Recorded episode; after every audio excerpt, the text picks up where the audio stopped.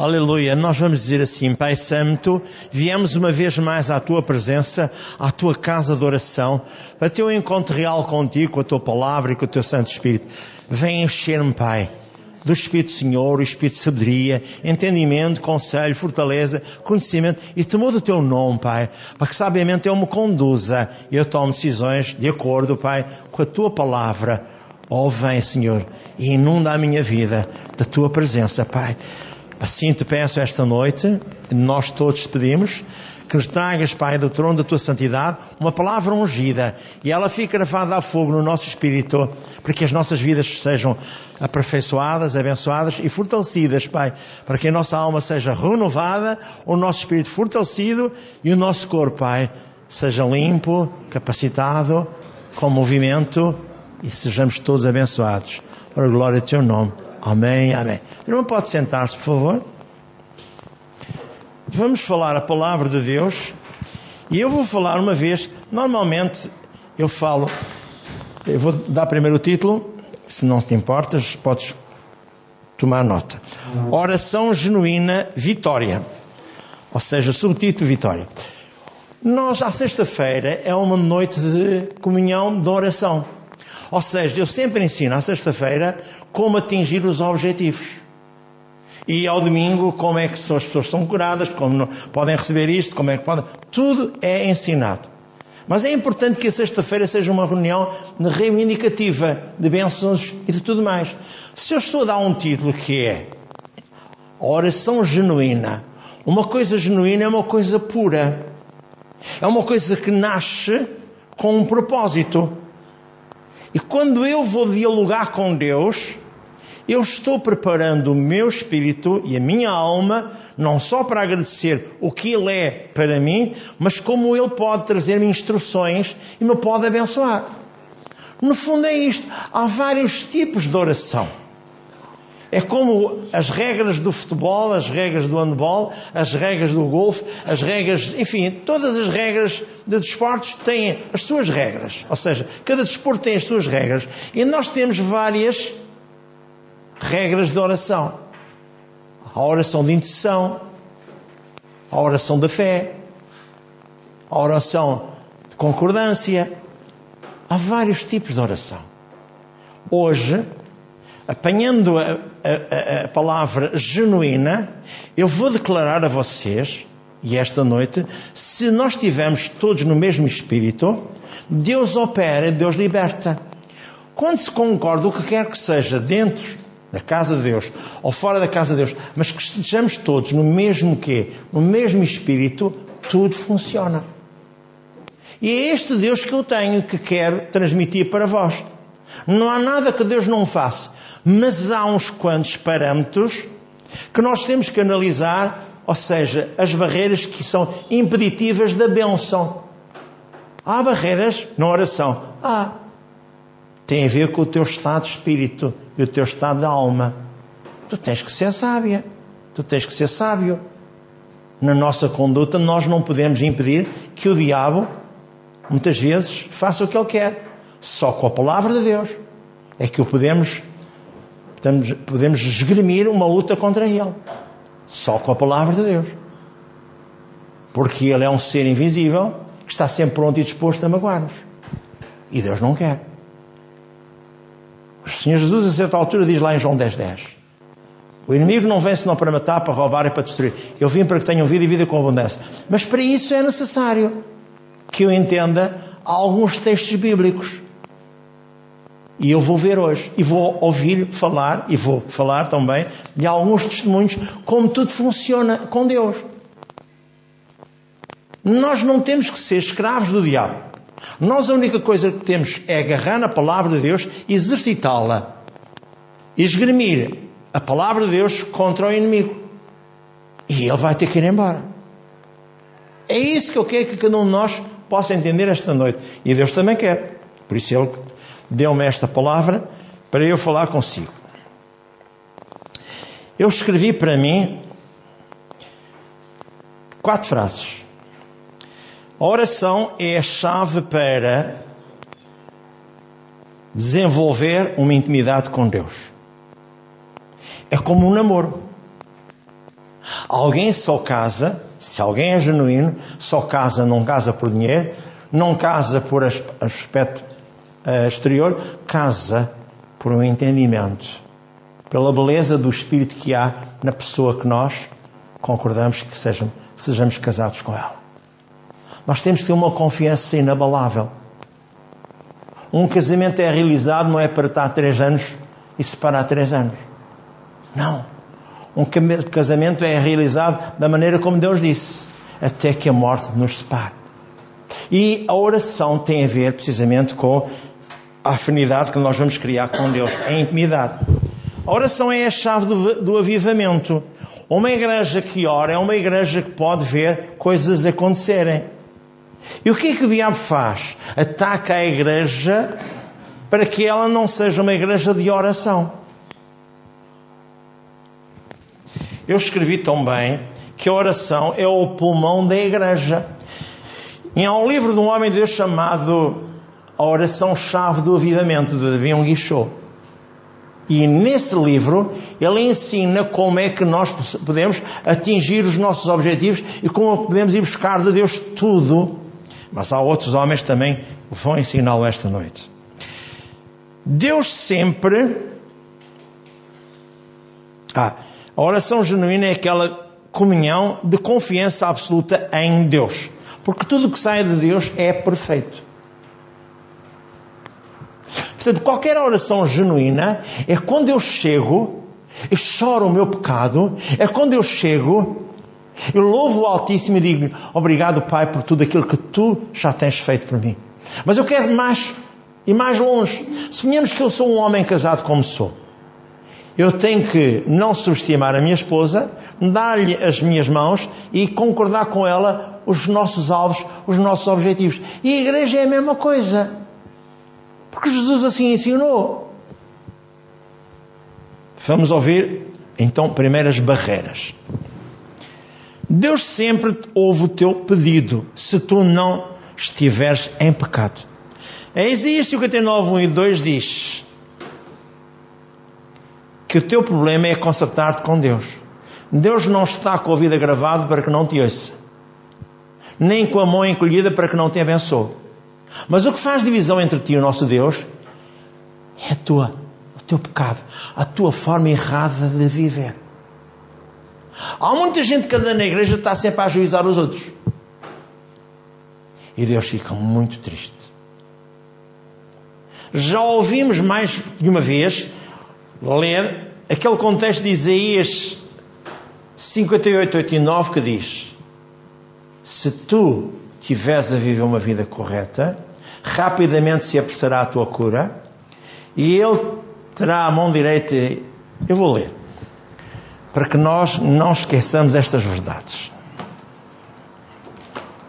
Não temos que manipular, não temos que apontar dedos, temos que ser abençoados. Isaías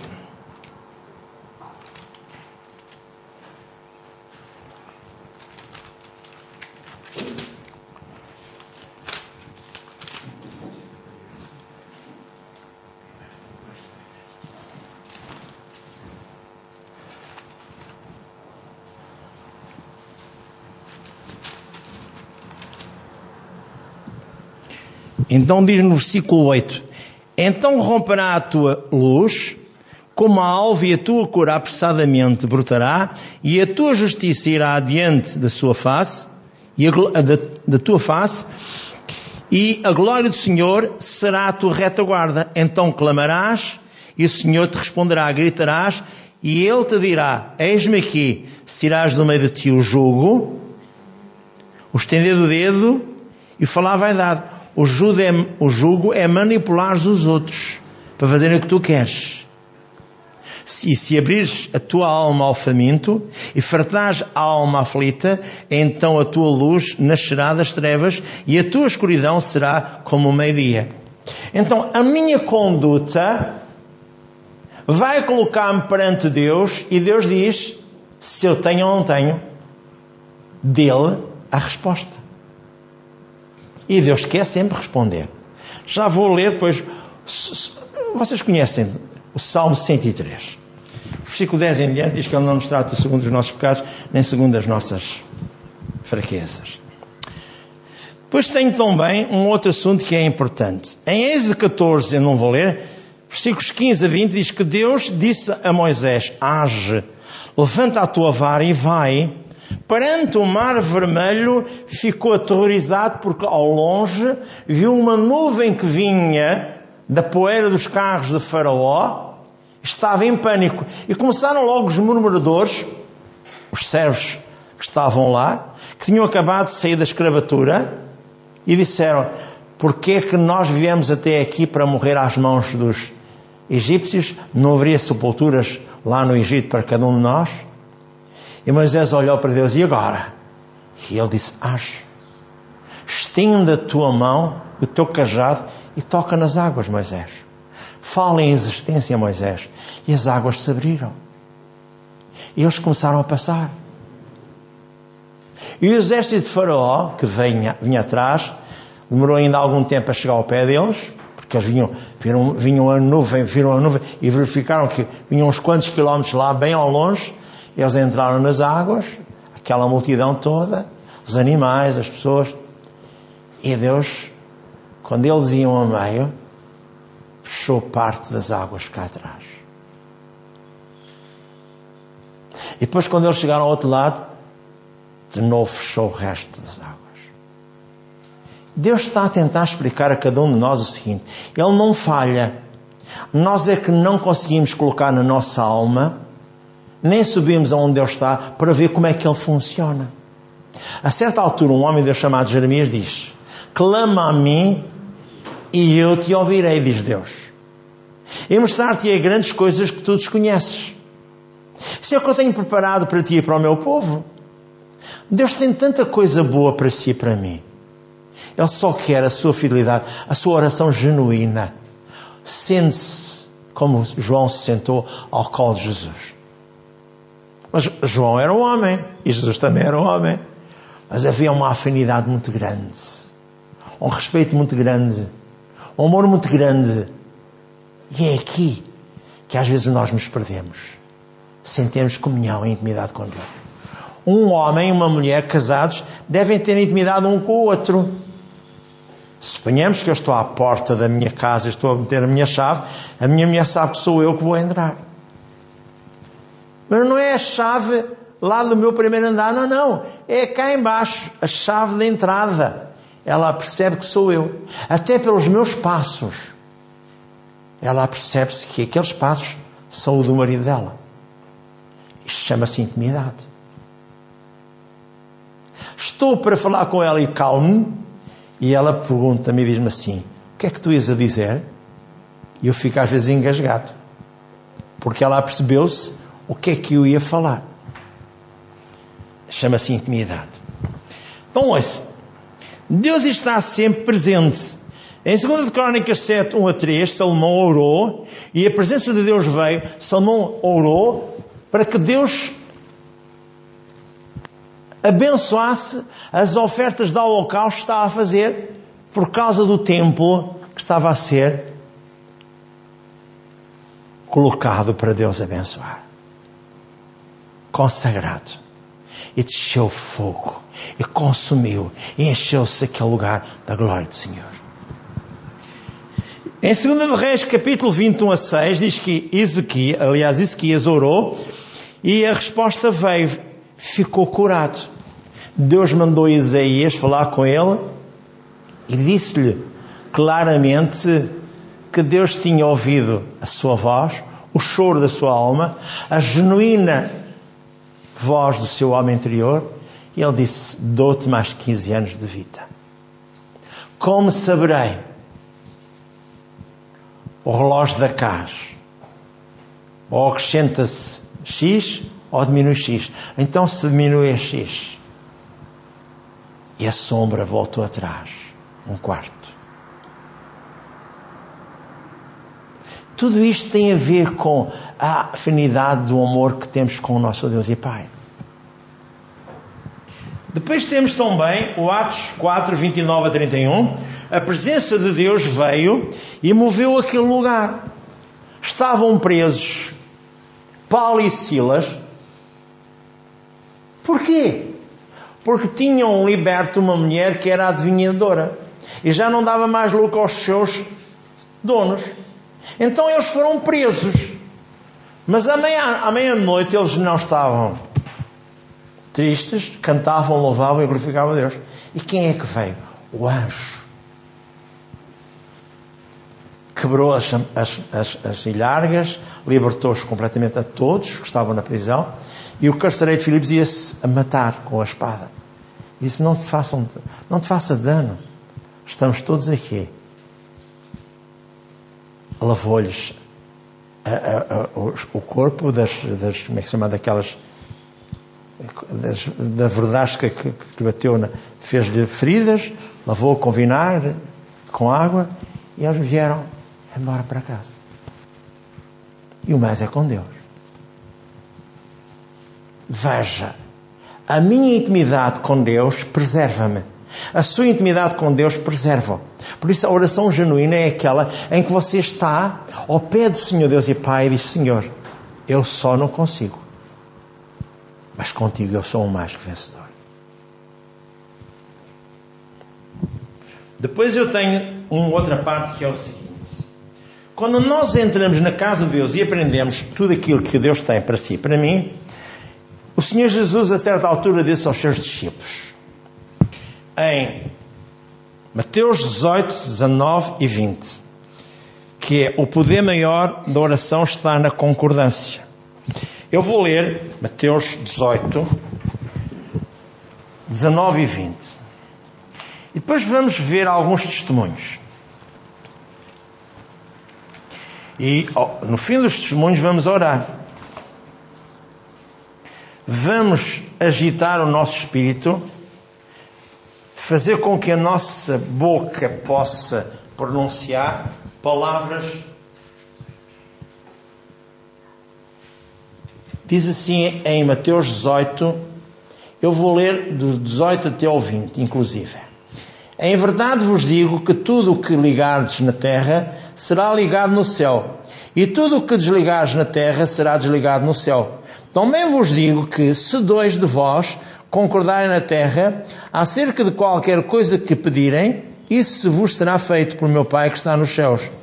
Porque onde estiverem dois ou três reunidos em meu nome, aí estou no meio deles.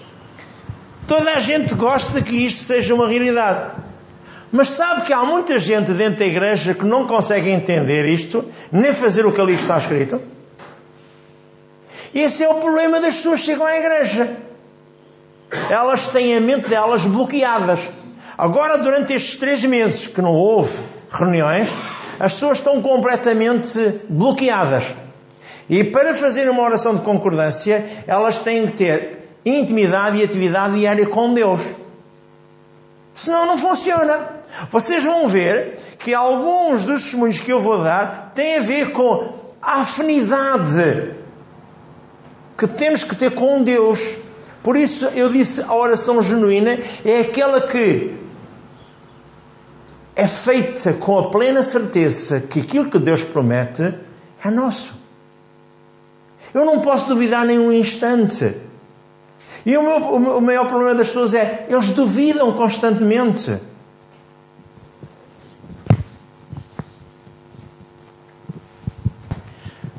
Um reverendo,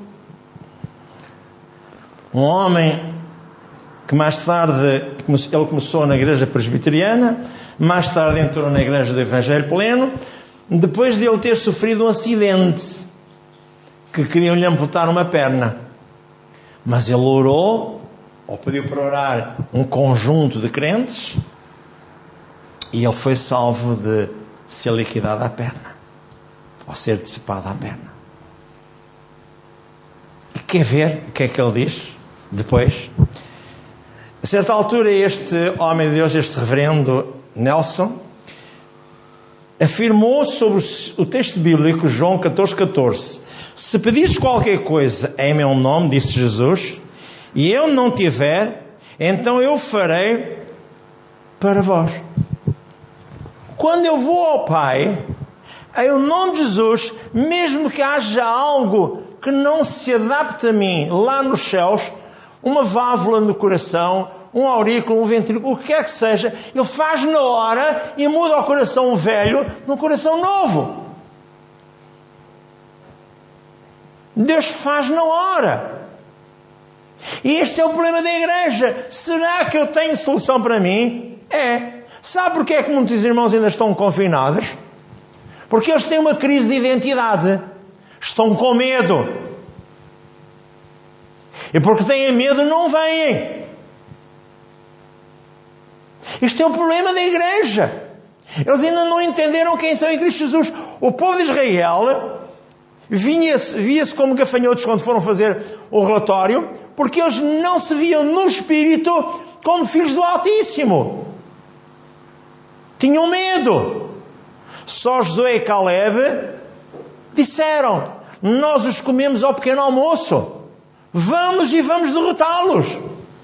E Deus ficou com Josué e Caleb, os únicos que do Êxodo entraram na terra de Canaã. Porque os que entraram juntamente com eles dois foram aqueles que nasceram já no deserto. Que não conseguiram entender o porquê do Egito. Está a ver? E é, é, é isso que Deus faz. Muitas vezes as pessoas não são mais abençoadas porque elas no seu espírito não se veem como filhos de Ah, mas eu sou um, doente de risco. É passa a ser um doente de risco, o diabo já está a tomar conta de si. Já lá tem, olha, se calhar já, já preparou o seu funeral no dia X. Se é uma doente de risco, se é um doente de risco, parece que eu estou a brincar. Não, eu estou a chamar a atenção. Eu estou a... Pois, e o diabo não gosta. Não se preocupe. Não se preocupe. Mas eu também não estou a dizer que mexeu. O diabo está azarrado. Tá bom? Então, ouça.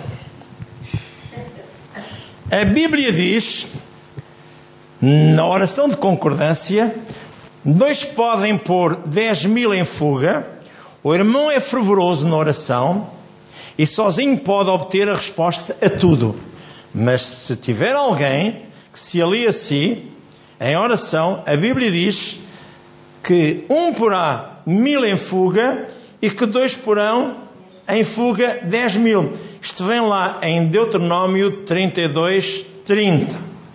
Podíamos também ver lá uma outra versão de Levítico 26, 8. Agora vamos dar um exemplo que pode ser o exemplo de nossa igreja. Se uma esposa e um esposo entrarem em concordância, podem tornar-se poderosos sócios de oração. A oração de concordância requer apenas dois crentes sobre a terra que concordem em volta da palavra de Deus. Suponhamos, eu quando vou entrar no meu carro e quando eu tenho que ir fazer qualquer coisa com a minha esposa, não a deixo sair de casa, ela está presente e ela sabe que isto é real, dou-lhe as mãos e vamos concordar que tudo vai correr bem. E ela já pensou várias vezes como é que ela consegue ter um homem que tenha tanta confiança em Deus que possa dar as mãos para ela. Estou a falar a sério. Ela está conosco aqui. Está naqueles bancos de trás. Eu estou a tentar dizer a vocês: o problema não. Temos que ter alguém que lidere, alguém que se empretigue, alguém que diga ao diabo: pelas feridas de Jesus já fui liberto e desligado de toda a tua maldição. Gálatas 3, 13 e 14, o que é que diz? Que a maldição foi cravada na cruz do Calvário. Para que eu tivesse acesso a quê? À vida eterna, à saúde divina e às bênçãos materiais. Se a maldição já foi cravada, qual é o meu problema? Tenho que reivindicar. Um dia ele veio, logo no início de abrir esta igreja, veio alguém para orar comigo numa das casas do meu pai. E a pessoa disse-me assim: Não vejo que você fique com isto aqui. Ele nem sequer sabe porque é que eu vou lá. Isso só lhe vai dar problemas. Na casa onde meu pai vivia. Isto só lhe vai dar problemas. Sabe que até o dia de hoje é problema após problema. Já lá vão quase 13 anos, 14. Por isso eu tenho que me desfazer daquilo. Eu estou a falar a sério, sabe? Há coisas que a gente não entende, mas Deus tem planos para si e para mim. Então, ouça, toda e qualquer oração é baseada nas Escrituras. Fé é fundamental para todo e qualquer tipo de oração. A oração não faz funcionar a fé, é a fé que faz com que a oração funcione. Por isso, é importante saber que a oração é uma coisa de confiança absoluta em Deus. Há igrejas que oram prolongadamente toda a noite. Eu, por acaso, ouvi muitas vezes que nos Estados Unidos, logo no início da década, ou aliás da, dos anos 1900, iam estabelecer-se um grupo de seis, sete pessoas numa cidade qualquer, estavam lá uma semana a orar em espírito para afastar todos os demónios que estavam sobre a cidade. Mas aqui nós temos já o poder da concordância conosco e isto funciona.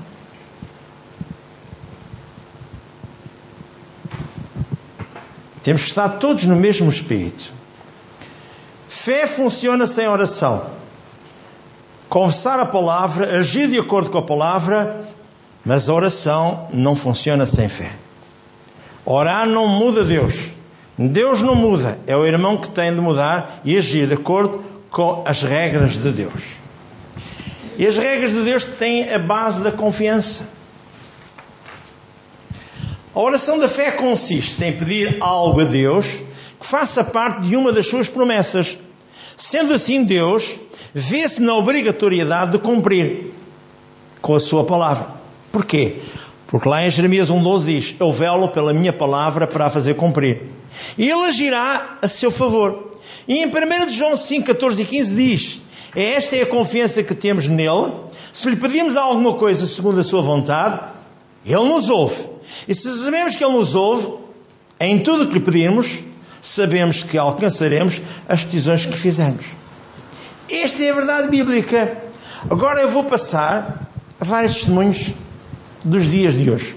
Vá lá, mais mais, 100, mais, mais, mais 10, menos, mais, mais 20, menos 20 anos, eu vou contar alguns testemunhos. Para que nós tenhamos uma noção de como as coisas funcionam. Eu vou-vos contar que num culto como este, em que um pastor estava a pregar a palavra de Deus, ele disse que se nós concordássemos, ele até utilizou o, o Marcos 11, 23. E o que é que ele utilizou? Eu já, já vou explicar. Esposo e esposa, após ouvirem pregar Marcos 11, 23, que diz: Se alguém disser e não duvidar no seu coração, mas crer que se fará aquilo que diz, assim será com ele. No culto foram os dois à frente e pela fé declararam o que queriam. E eles tinham uma propriedade para vender. Mas se calhar concordaram levianamente. E ao fim de dois anos ainda tinham a propriedade para vender. Dois anos mais tarde, ouvindo uma mesma pregação, chegaram à frente e disseram ao pastor: Porquê é que nós ainda não temos a propriedade vendida? E ele perguntou: Vocês concordaram um com o outro e tinham a certeza que Deus ia resolver ou não? Ah, isso bem nós não sabemos.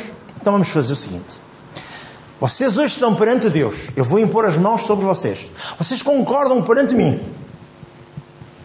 Eu vou reivindicar a libertação dessa propriedade para que seja vendida. E eles dizem assim, pastor, nós concordamos.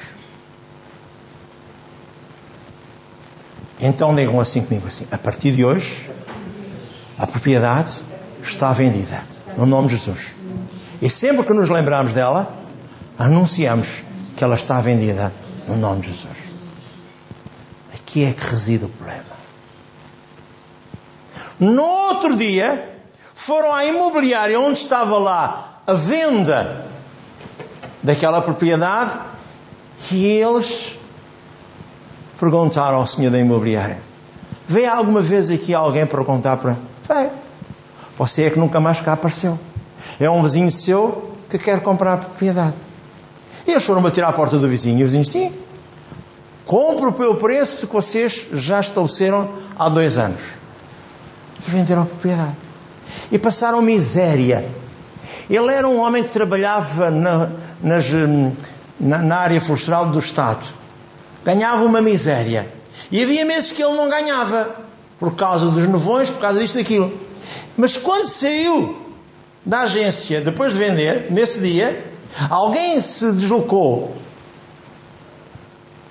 Oh, foi ter com ele e disse: Tu estás empregado ou tu estás a fazer o quê? Olha, neste momento não estou empregado. Porque está num mês difícil, nós não temos que trabalho. E ele perguntou-lhe: Queres, porventura, trabalho? Tu sabes tenho uma empresa de caminhonagem. Sabes que faço longos cursos. Tenho N. E acertaram o preço. Foi ganhar mais 100 dólares que aquilo que ganhava. E todos os meses ele tinha o seu ordenado. Isto é o Deus que eu estou a dizer a vocês que funciona. Só não funciona se nós dois concordarmos e amanhã diz, ah, não sei nada, pá, ainda não consegui vender aquilo, ah, não sei quanto. Eu bem ouvi o pastor dizer, mas já não sei e tal. No momento em que você duvida, o diabo agarra nas suas palavras e vai destruir o seu negócio. Eu estou a falar francamente a sério. Um dia, um pastor, vocês recordam-se de ter falado algumas vezes, o pastor Kenneth Hagen, precisou de passar por a garagem de um dos amigos de escola. E ele e o irmão tinham aquela garagem aberta e tão bem subsidiavam a vida dos pais. E ele só ganhava 3 dólares por semana. Mas no dia em que ele foi lá, o irmão mais velho tinha-se deslocado ao banco e o que é que ele foi fazer? Foi pedir ao pastor que concordasse com ele um novo emprego. Porque aquilo não dava para ele casar, não dava para fazer nada, nem coisa nenhuma. Então ele saiu debaixo do carro e disse: Não te vás embora. Sei que és pastor e sei que posso concordar contigo. Que Deus está contigo. E concordaram um emprego. Ele disse: Eu eu inscrevi-me numa companhia de algodão como cardador. Mas há dois mil pessoas à minha frente. Eles concordaram. Nessa semana, ele foi chamado e foi colocado mais tarde como líder dos cardadores. E começou a ganhar um valor bem acima. Ao fim de seis meses casaram. No final da jornada, depois de uns quantos anos, Deus chamou este homem e disse: Agora quero, tu vais servir-me, vais testemunhar do Evangelho e vais ser pastor. E ele com a esposa entraram num seminário e começaram também a pastorear igrejas. Isto é o que Deus faz. Estavam dois mil à frente dele. É Será que Deus pode? o que é que Deus não pode? Vou só dar mais um testemunho de um homem de Deus chamado Smith Wigglesworth. E acabo por aqui. O que é que eu vou falar com este testemunho do Smith Wigglesworth? É isto. Uma certa senhora era membro de uma igreja presbiteriana. E um dia foi ao culto deste homem de Deus chamado Smith Wigglesworth. Uma igreja pequenina que ele tinha lá no centro de Inglaterra. Que era pastoreada por este homem. Nessa reunião, ela foi batizada no Espírito Santo e tinha falado em línguas. Posteriormente, foi a um culto da sua igreja presbiteriana e pensou quando seria, ou quando seria bom, que os crentes e amigos e familiares soubessem de que ela tinha sido batizada no Espírito Santo. Certamente todos se alegrariam. Naquele culto, Primeiro que ela foi, após ser batizada no Espírito Santo, o Espírito Santo moveu-se sobre a irmã e ela começou a falar em línguas, levantou-se e começou a falar em línguas. Mas o que lhe aconteceu é que os anciãos da igreja chegaram-se ao pé dela, trouxeram-na para o da igreja e fizeram um ultimato e disseram: Você nunca mais vai orar em línguas aqui. Se nós expulsamos-na desde já. E a senhora foi para casa, no final do culto. O marido era um dos anciãos da igreja, fazia parte da junta de direção da igreja, e numa reunião posterior aconselharam-no de que a sua mulher só teria entrada naquela igreja se parasse de falar em línguas. O marido voltou para casa, irado, e fez um ultimato à esposa. Informou-a de que teria de desistir do Espírito Santo e que lhe dava um prazo de 10 dias para ela decidir ou ele ou o Espírito Santo. A mulher mandou um recado ao pastor Smith Wigglesworth para que ele viesse rapidamente à casa dela para orarem.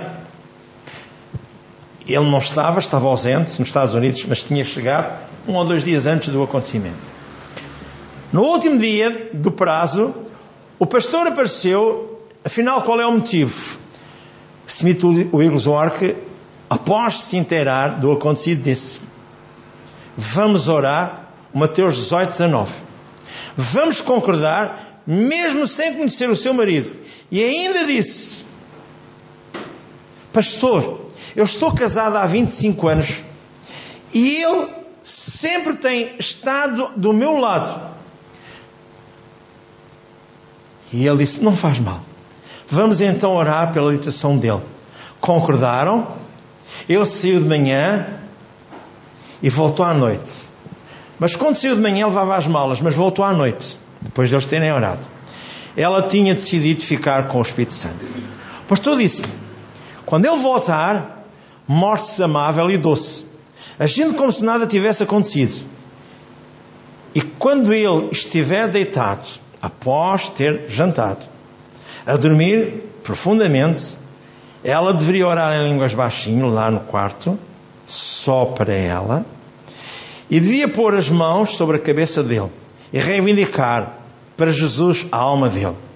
A esposa preparou o melhor prato de comida que ele mais gostava. Ele deitou-se, começou a dormir e ela ajoelhou-se, colocou a mão dela na cabeça dele. E passado um minuto, ele saltou da cama ajoelhou-se de braços levantados em oração no escuro, pedindo a sua salvação, e de seguida ele foi batizado no Espírito Santo. Ela assumiu a autoridade espiritual. Vamos ler Atos 16, se não se importa. É que o problema é as pessoas estão na igreja e não agem. E estão à espera que aconteça. Atos 16, 31. E eles disseram: crê no Senhor Jesus e serás salvo, tu e a tua casa. Foi o que ela creu. Foi o que ela decidiu. E aquele homem foi completamente regenerado e mais tarde fizeram parte da igreja do pastor Smith Wigglesworth. Vamos ficar de pé. Por favor, entenda. A palavra de Deus é verdadeira. Deus vela por ela. Agora você tem que agir. Você não pode vidar nem um instante.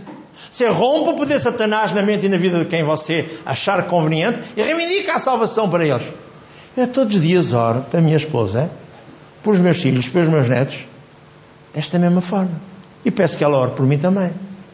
Rompe o poder de Satanás na mente e na vida deles, reivindica a plena salvação para eles e depois continuo. Sim, obrigado, Pai, pela bênção, pela graça da esposa que me deste. Obrigado pela graça e a bênção dos filhos que me deste, dos netos que me deste. E continuo a orar.